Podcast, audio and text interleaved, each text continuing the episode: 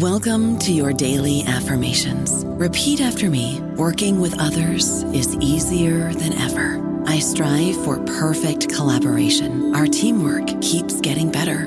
Yeah, affirmations are great, but Monday.com can really get you the teamwork you desire. Work together easily and share files, updates, data, and just about anything you want all in one platform. Affirm yes to start or tap the banner to go to Monday.com. This episode is brought to you by JLL. Get an insider view into the world of commercial real estate with JLL's podcast, Trends and Insights The Future of Commercial Real Estate. Whether you're curious about making cities more sustainable, the evolution of office space, or AI opportunities, this podcast will help keep you a step ahead. Tune in for candid conversations with business leaders about the biggest trends impacting how we live, work, and play. Subscribe to Trends and Insights now at jll.com/podcast. Join us today during the Jeep Celebration event. Right now, get 20% below MSRP for an average of 15178 under MSRP on the purchase of a 2023 Jeep Grand Cherokee Overland 4xE or Summit 4xE. Not compatible with lease offers or with any other consumer incentive offers. 15,178 average based on 20% below average MSRP from all 2023 Grand Cherokee Overland 4xE and Summit 4xE models in dealer stock. Residency restrictions apply. Take retail delivery from dealer stock by 4 1. Jeep is a registered trademark. Welcome to the New Books Network. Hi, I'm Ren Bangert, and this is Darts and Letters. Welcome back to our Darts and Letters summer highlight reel here on the New Books Network. Every week this summer, we're bringing you our favorite past episodes on a particular theme. Today is our final episode on the theme activism and academia. It's all leading up to our fall launch. Brand new episodes of Darts and Letters here on the network starting September 18th. Today's episode is the second part of the series we started yesterday. If you missed it, do go back and check it out. I'll give you a quick reminder. These episodes are from the predecessor of Darts and Letters, a documentary show called Cited. This particular series is exploring genetically modified corn.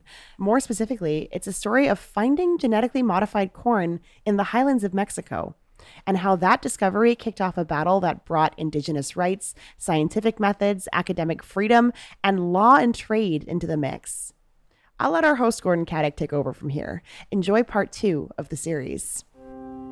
In Mexico, all of Mexicans, all of Mexicans, but mostly the indigenous people on these communities in the, in the, in the mountain, are, we are made in about by corn. That for them is not a plant, it's a god. I'm Gordon Katic. This is Cited.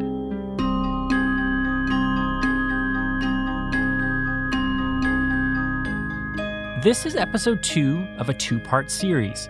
If you haven't listened to the first episode, I would highly recommend you do because this one will just make a lot more sense to you. On that last episode, Berkeley grad student David Quist and his supervisor Ignacio Chapela had stumbled upon a discovery in Oaxaca, Mexico. Positive transgenic DNA, really bright, like bright as my control. And that was just a oh shit moment for me. In an office that was not really an office, but felt more like a, a makeshift uh, interrogation place how is this going to work? Are they going to push me out of the window? I stayed involved for a little bit until uh, he, he called uh, me and uh, the members of my department corporate wars. Softly spoken words behind closed doors uh, to simply get rid of me from the campus. Can I talk to you off the record? Politically, there is no way in hell you're going to get funding from our agency. These two episodes are exploring an idea called the precautionary principle. It's an environmental idea that is supposed to tell us how to deal with risk under conditions of scientific uncertainty. Last week, David and Ignacio had identified a risk that GM corn could compromise biodiversity and threaten to wipe out generations of indigenous farming traditions. But there's still some scientific uncertainty, because as we heard in the last episode, the jury is still out about David and Ignacio's paper. So, this episode, the precautionary principle has its moment to shine. So, what happens when lawyers and activists try to actually apply it.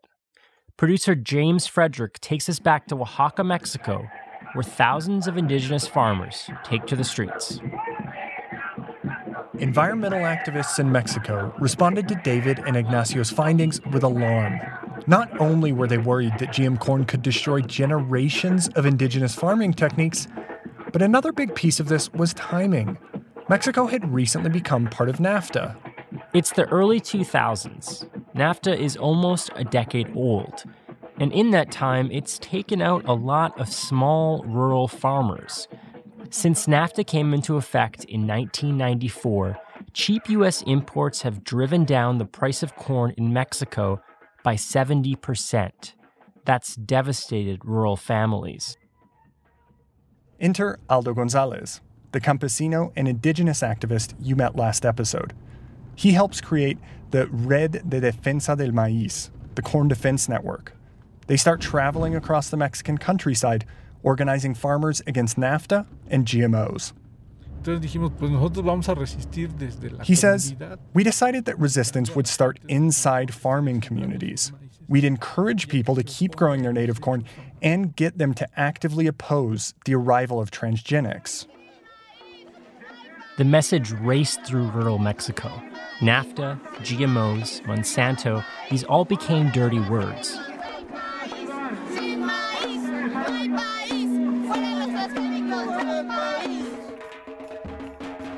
In January 2003, 40,000 farmers marched through Mexico City, demanding a renegotiation of NAFTA and an investment in rural farming.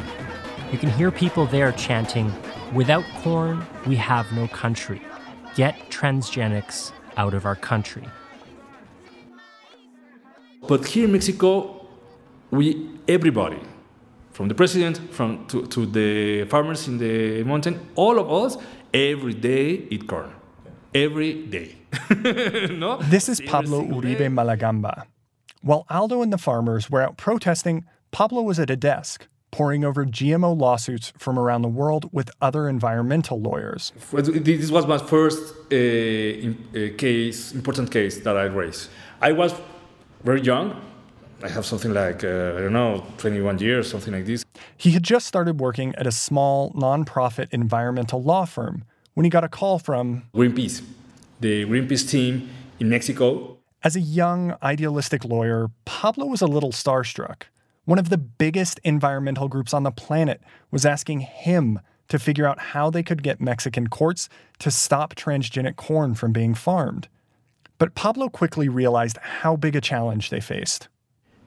In the local Mexican court would be pretty impossible. Because in that moment we have to prove the link between the driver of the environmental impact and the effects of these environmental impacts. And prove these two things was really impossible. Basically, a class action lawsuit would require lots of scientific proof that these transgenes were destroying indigenous crops. Remember that question from the first episode? Could GM corn push out the indigenous corn and impact the biodiversity of the region? The GMOs had just been discovered, and there was no clear evidence about what the broader environmental impact might be. The scientifics really doesn't have a consensus about the impacts of the transgenics in the world, not only Mexico, in the world, because that's the way that this, the, the science work, no? But Pablo and his colleagues had an unlikely resource NAFTA. NAFTA is why GM corn ended up in Oaxacan soil. But NAFTA also created the Commission for Environmental Cooperation, or the CEC. The CEC is basically for arbitration. It studies the law and the science, and it settles environmental disputes between Canada, the US, and Mexico. Promoting public participation is at the core of the CEC's mission. The Through the CEC, Pablo could sue the Mexican government for violating environmental law by allowing transgenic corn into the country. Except there was one little problem. Mexico didn't, in that moment, didn't have any regulations about transgenics. Any regulation about transgenics. Transgenics exists in a kind of legal gray area. Yes, there was a moratorium on commercial GMO farming, but GMO experiments were allowed, and the government wanted to allow more GM corn planting in the country. But there were no regulations around that, so there was nothing to sue over. They had one more option file a petition to the CEC and force it to conduct an environmental study with recommendations about how to proceed. Pablo joins forces with two other environmental organizations and 21 indigenous communities, including Aldo's hometown. They petitioned the CEC. They asked them to declare what the risks might be to indigenous maize. Based on those risks, should GM corn planting be allowed, or should it be banned outright? The CEC agreed. They would convene a group of experts to study potential impacts of genetic modification on Mexico and its maize. But at the same time, the pro GMO lobby in Mexico was really gaining power and refining its message. That the uh, transgenics are the best invention of the 21st century, and this will change the way that we. The pro GMO camp was saying Mexico is importing more corn every year. But it could be self sufficient if each farm were more productive with modern agricultural techniques. Corn yields in American and Canadian farms were about three times the yield per hectare. So let's bring in transgenics. Mexican farmers will just get higher yields. The Mexican government largely agreed with this argument. They supported bringing GMO farming and they hoped to modernize the Mexican countryside. But farming on US mega farms is pretty different. Would that even work in Mexico? Do we want that? And most importantly, what would it risk? That last question is what the CEC has been studying. And in March 2004, they finished their report.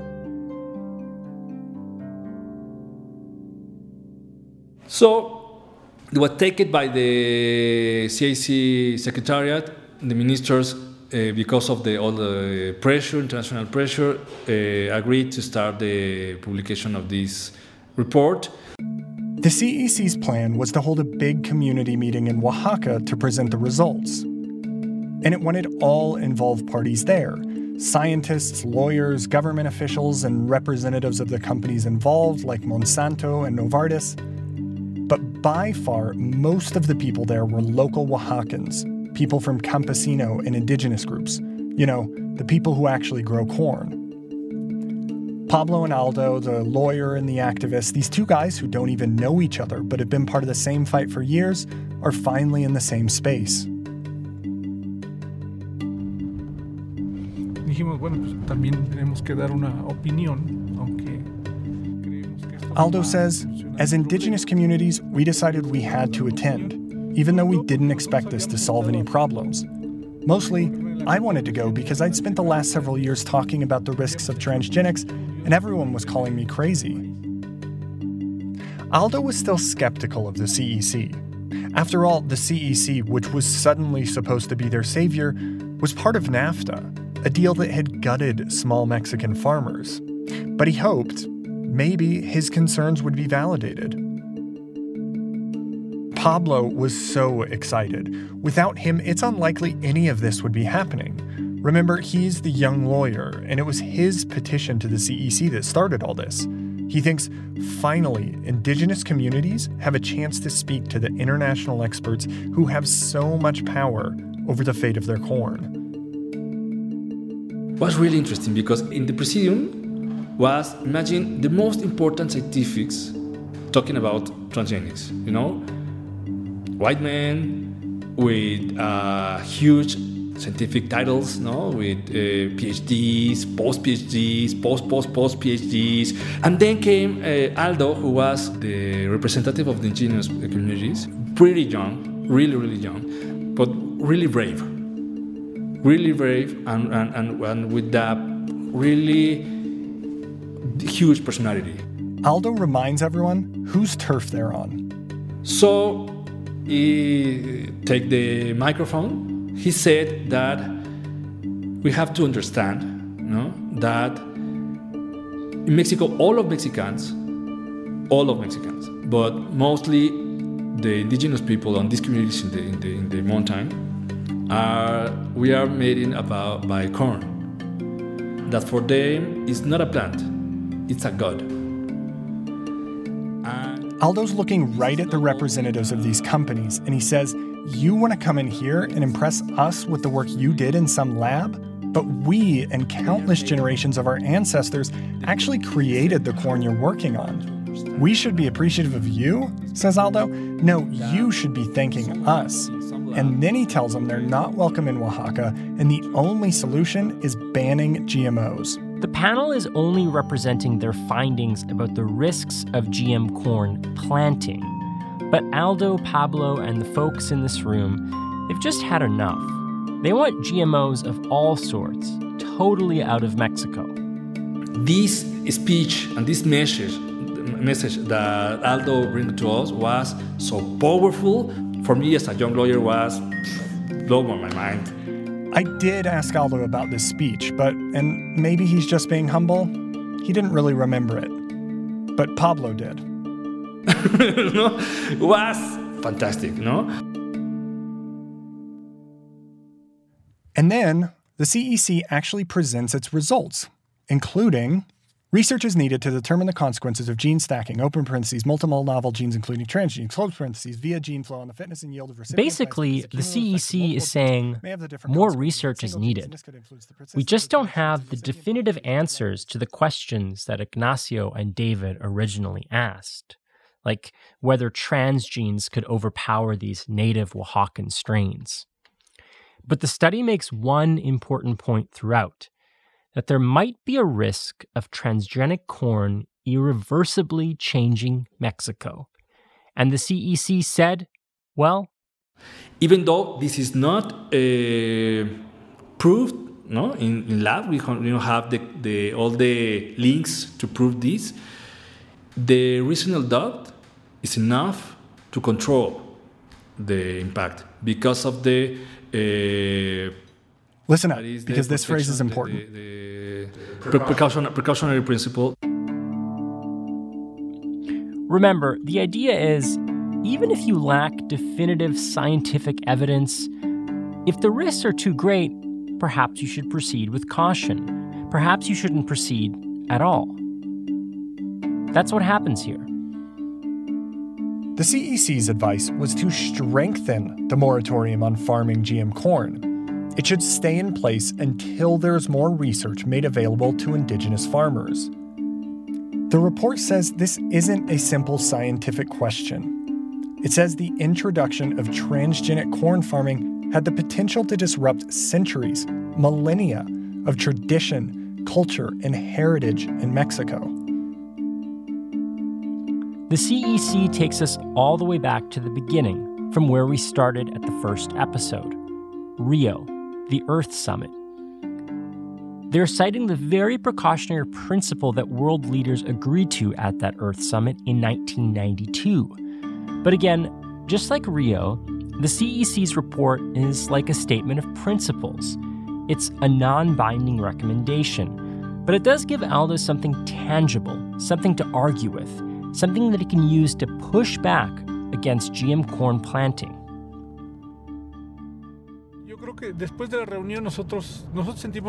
Aldo says the meeting didn't do anything to resolve the problem, but we left there feeling strong because our concerns about GM corn had been validated by a team of scientists.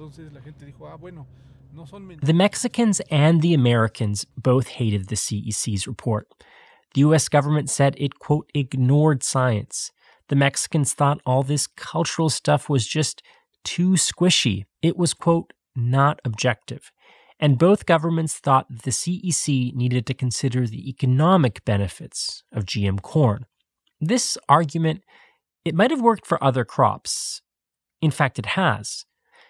There is GMO farming in Mexico, especially when it comes to soy and cotton. But corn is just different.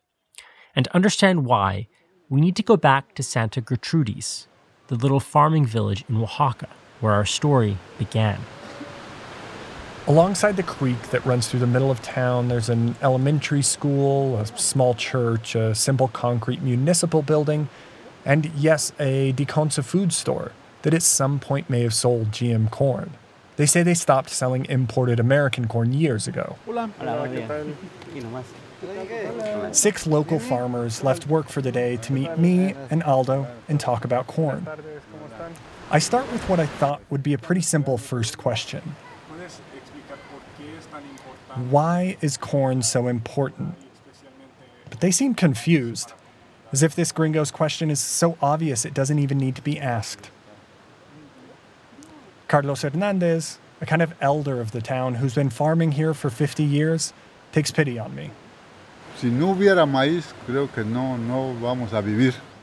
He says, if there weren't corn, we wouldn't live. The news of David and Ignacio's paper all those years ago really startled these farmers who already didn't trust these so called improved seeds. Meter otro maíz, pues que nos, vamos a decir que no sea un mejorado. Hernandez says the idea of bringing in some kind of improved seed just seems wrong to me. Maybe the soil won't take it. What do I have to do differently so it grows? We already have our own seeds. We know how to grow them, and they grow well here. The GMO pitch of better yields or improved resistance to drought or infestation just doesn't work here. One of the farmers, Neon Cruz, told me they already have all the knowledge they need. Bueno, una milpa, nosotros también hemos trabajado desde, digamos, We started working the milpa when we were 12 years old, he says. It's the inheritance our fathers left us with. And they taught us how to do our own seed improvements. Margarito, the farmer we met at the beginning of last episode, perks up at this and pulls out his cell phone to show me a picture. Primero la selección de la semilla, seleccionar la semilla y agarrar la parte de, como decía ese cuadro, sí, se agarra una parte. He points to a stubby, thick corn cob that splits into two cobs halfway up. And there in the middle are the thickest, biggest seeds, he says. Those are the ones he saves to be planted next season. Think of it as his version of genetic modification.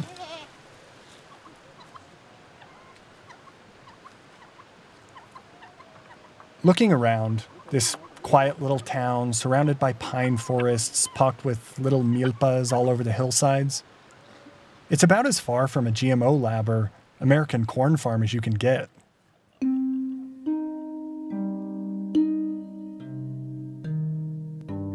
There's a lot of scientific expertise behind the lab made GM corn. And I'm sure those scientists know a lot more about corn genetics than Carlos and Neon. I mean, obviously these indigenous farmers, they don't have PhDs in molecular biology. But that's not the important question here. The important question is who is the expert when it comes to Oaxaca? Indigenous farmers have been here for millennia. You don't think they know a thing or two about corn and how to grow it?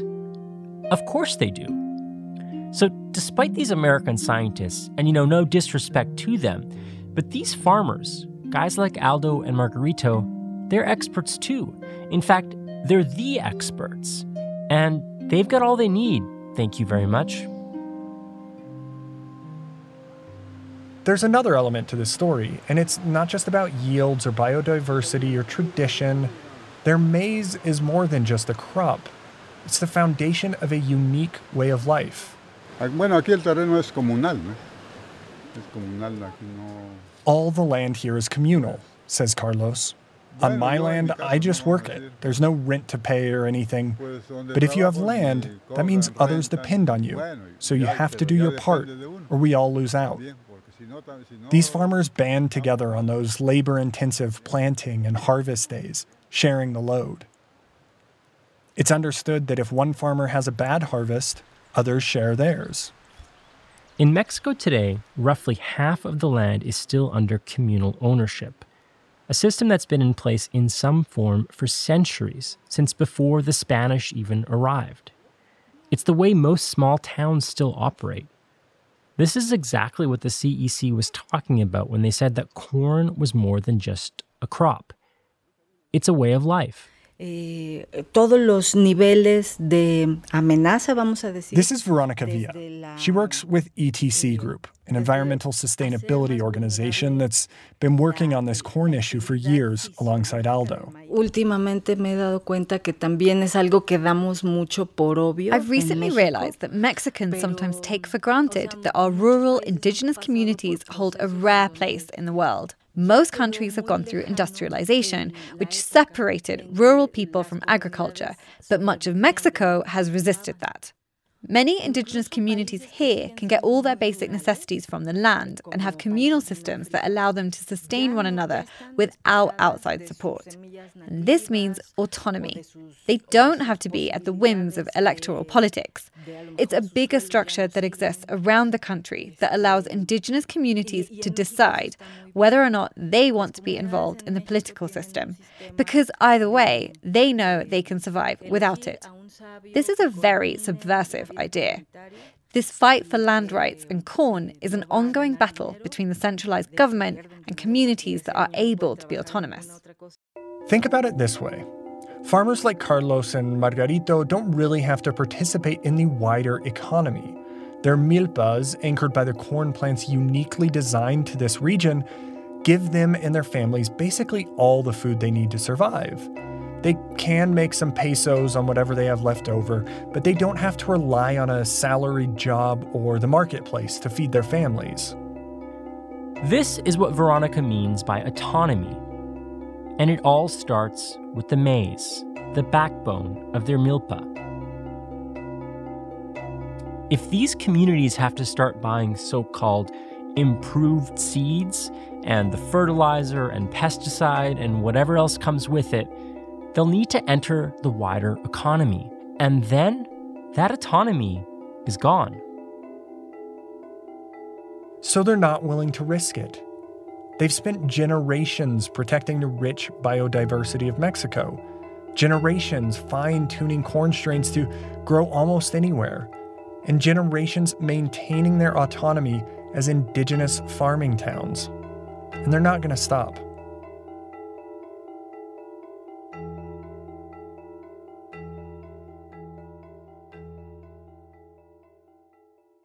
In the mid 2000s, it all came to a head. Even though the CEC report told the Mexican government to be cautious, the government insists it could introduce GM corn farming and protect native species. Del año 2005 fue publicada en el Diario Oficial de la Federación la Ley de Bioseguridad de Organismos Genéticamente Modificados, So in 2005, Congress is about to vote on the Genetically Modified Organisms Biosafety Act. This would take Mexico out of that legal gray area of moratoriums and explain exactly how GMOs could be created, imported, sold, and planted in Mexico. Activists were furious and started calling this the Monsanto Law.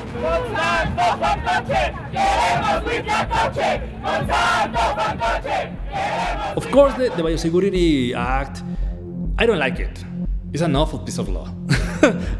People like Pablo say the law will put profits over the environment, biodiversity, and local farmers. He says it favors large multinationals like Monsanto, who already control the transgenic seed market. So Pablo wants to reform it and he works to squeeze in some very important language. We introduce and we fight really tough to introduce the precautionary uh, principle in this Biosecurity Act. Everyone can see it. The bill is going to pass. The government has decided to regulate GMOs, not ban them. And as the nitty gritty of the bill's language is being debated, environmental lawyers like Pablo figure that some precautionary principle language is maybe the best thing they can do. That say that okay, if you want to, if the government want to uh, authorize uh, any kind of transgenic uh, investigation or any transgenic liberation to the uh, ecosystem, the government have to have the technical and scientific proofs that all the environmental and health impacts are controlled. So, written into this hated law is Con el fin de proteger del medio ambiente y la diversidad biológica. The phrase precautionary focus appears six different times as a guiding principle of using GMOs.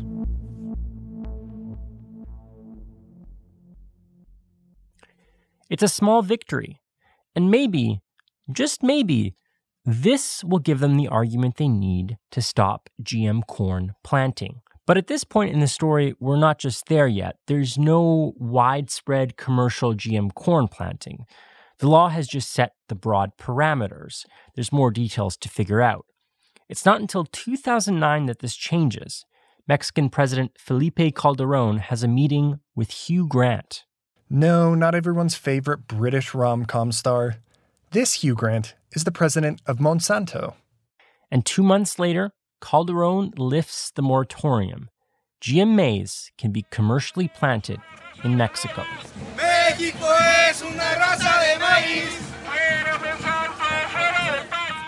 The response was intense. And these weren't just little protests out in the countryside. There were huge protests, thousands of people in Mexico City and all over the country. Greenpeace was doing all sorts of wild stuff, like when one of their activists repelled into the Mexican Senate to protest the regulations. Hacemos un llamado contundente a los senadores de la República a recordar un mensaje importante. Some of the country's best known artists and musicians, like Oaxacan artist Francisco Toledo, the singer Lila Downs, Ruben Albarrán from Cafe Tacuba, these huge personalities in Mexico became spokespeople for the opposition.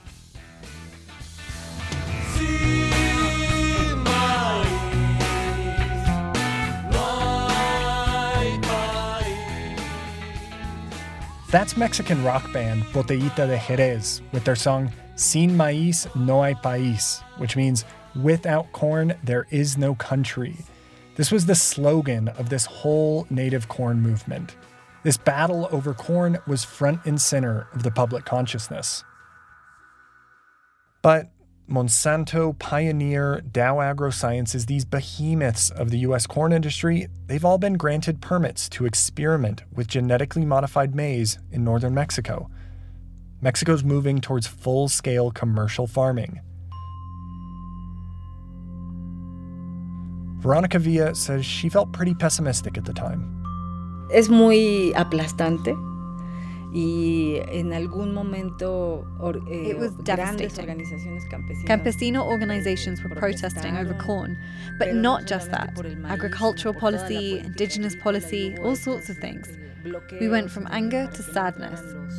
A friend from a campesino group told me at the time if we tried to understand and respond to every new regulatory or legal thing that was happening, we'd stop being farmers and become a town of lawyers. By 2013, Monsanto and Pioneer had requested commercial production permits for GM corn in northern Mexico, and their request was for massive plots, a total of 2 million hectares. That's almost as big as the state of New Jersey. The government had designated protected zones, places you couldn't plant GM corn, including large swaths of Oaxaca. But activists say that there's no guarantee that your 2 million hectares of corn would just play by the government rules. There's no guarantee it will stay put out of these protected zones. Remember Ignacio and David from the last episode? Well, it's been 12 years and their questions still haven't been answered. Would GM corn behave differently in the wild? How far could it spread? Could it impact the biodiversity of the region?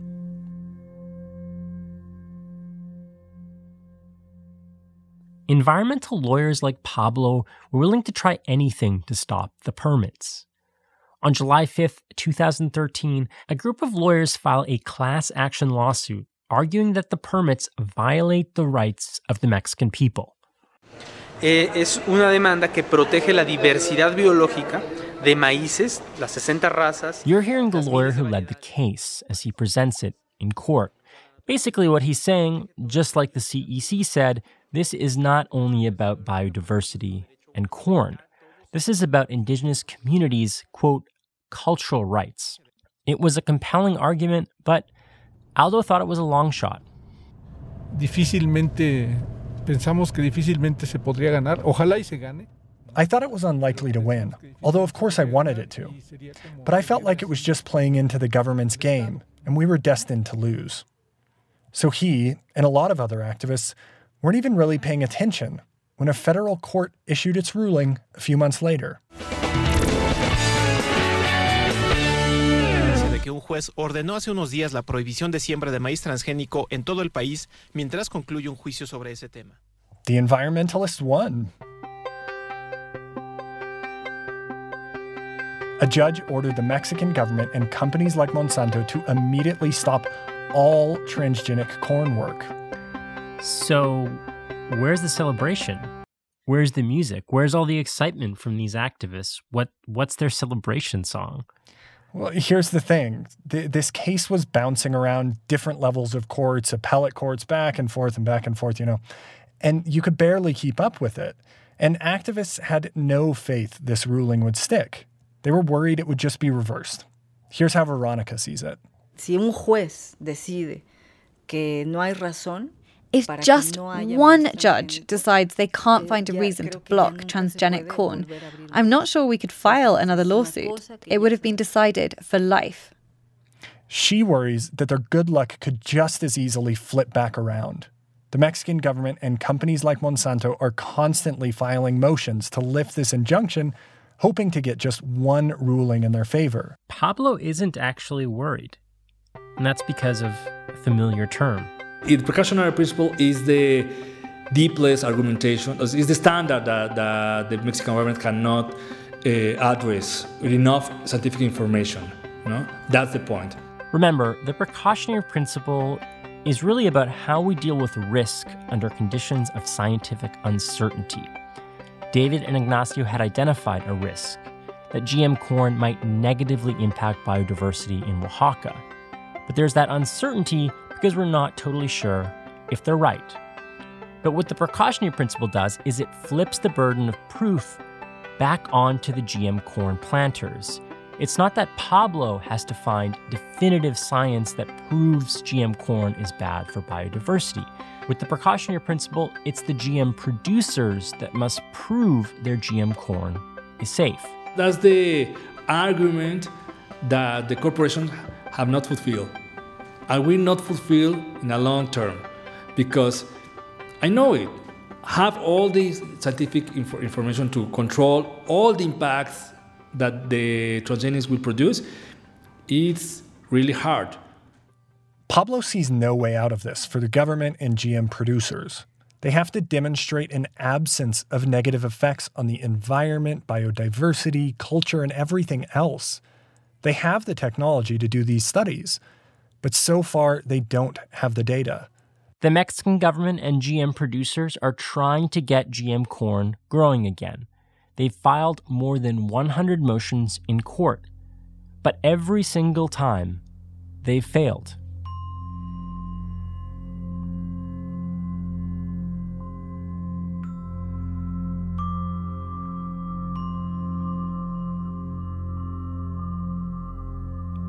But despite these bans, the GM corn is still out there.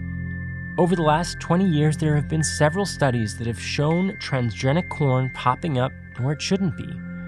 It seems that overall, in spite of everything, in spite of the precaution, in spite of the regulation, trans genes are just popping up in crops all across the country. Remember, David Quist first saw this over 20 years ago. So he thinks whatever you say about the precautionary principle, whatever new regulations you put in place, really, this is all just a little too late. There's really not a whole lot to be done. You know, the genie is out of the bottle. The question can take on two sides. Well, number one, to say, the transgenes are there, now they have the potential to impact uh, local varieties. We need to stop this technology. And on the other hand, if the transgene, if the genie's out of the bottle, there's really not a whole lot to be done. And so the argument to just commercialize the technology uh, becomes strong. The precautionary principle has put a pause on new commercial GM corn planting, but this is a fragile impasse market forces driven by NAFTA and now by the USMCA mean that transgenic maize is a reality across Mexico today. Much of the corn that Mexicans eat is GM corn imported from the States. And farming has become a much more consolidated activity as smaller producers are unable to compete with the behemoths of the US corn industry. This means that the arguments to allow GM farming are only getting stronger and stronger. But there are still millions of people in Mexico carrying on this millennia old tradition of farming maize. One last time, let's go back to where we started Santa Gertrudis with this group of corn farmers.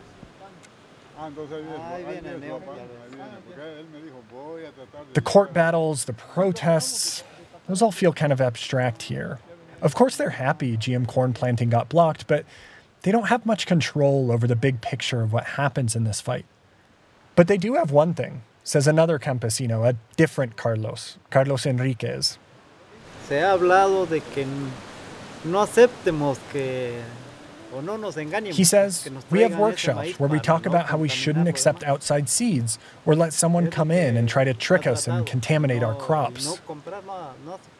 Since David and Ignacio's discovery, these campesinos decided to only plant corn seeds that come from inside their community.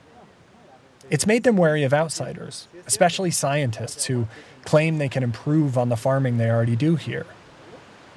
Porque si ya damos nuestro maíz, ahí solito nos entregamos. Pues. Carlos says, if we hand over our corn to them, we're just conceding defeat. It's better to hold on to it, to sustain it like we know how. They see this as a fight, and protecting their native seeds is the best weapon.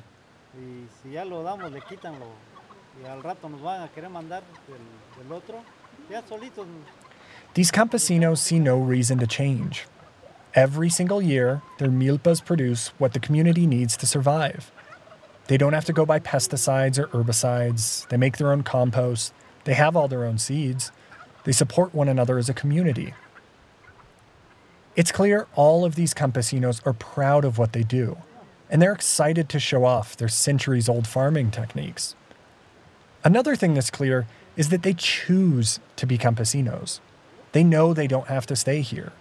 They've seen men or families or entire villages pack up and leave, migrating to larger cities or the United States, finding work that pays them in currency, not corn. Most of these campesinos have children or even adult grandchildren who are farming now too. But the threat of this way of life disappearing is always there. And the specter of GM corn hangs over them, says the town elder, Carlos Hernandez. Pues últimamente, pues tendremos que irnos. He says, if the worst did happen, a flood of transgenic corn farming, we'd have to leave. But in the meantime, we have to take care of what's ours.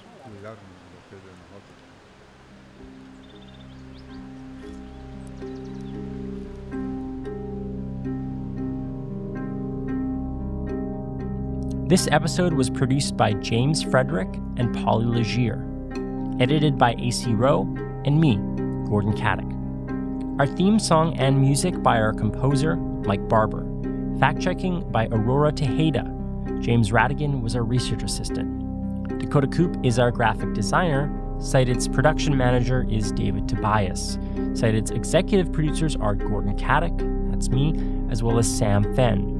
Thank you to Ana de Ita Rubio, Santiago Munoz, and Daniel Moreno from the Maizajo Tortilla Shop.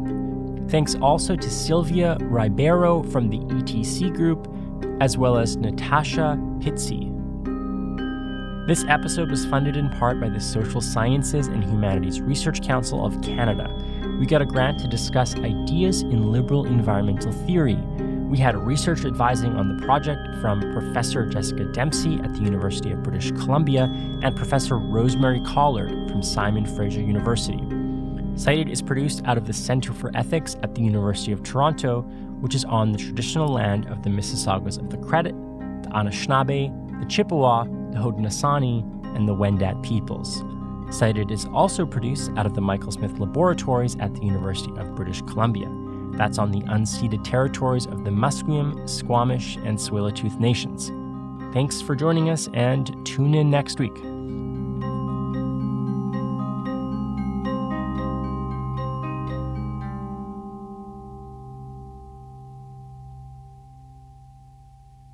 No, not everyone's favorite prime minister from Love Actually.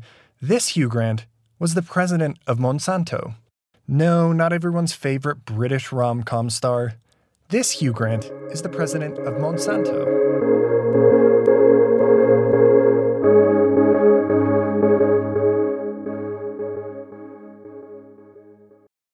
It is Ryan here, and I have a question for you. What do you do when you win? Like, are you a fist pumper? A woohooer, a hand clapper, a high fiver. I kind of like the high five, but if you want to hone in on those winning moves, check out Chumba Casino. At ChumbaCasino.com, choose from hundreds of social casino style games for your chance to redeem serious cash prizes. There are new game releases weekly, plus free daily bonuses. So don't wait. Start having the most fun ever at ChumbaCasino.com. No purchase necessary. VGW. Void were prohibited by law. See terms and conditions. 18 plus.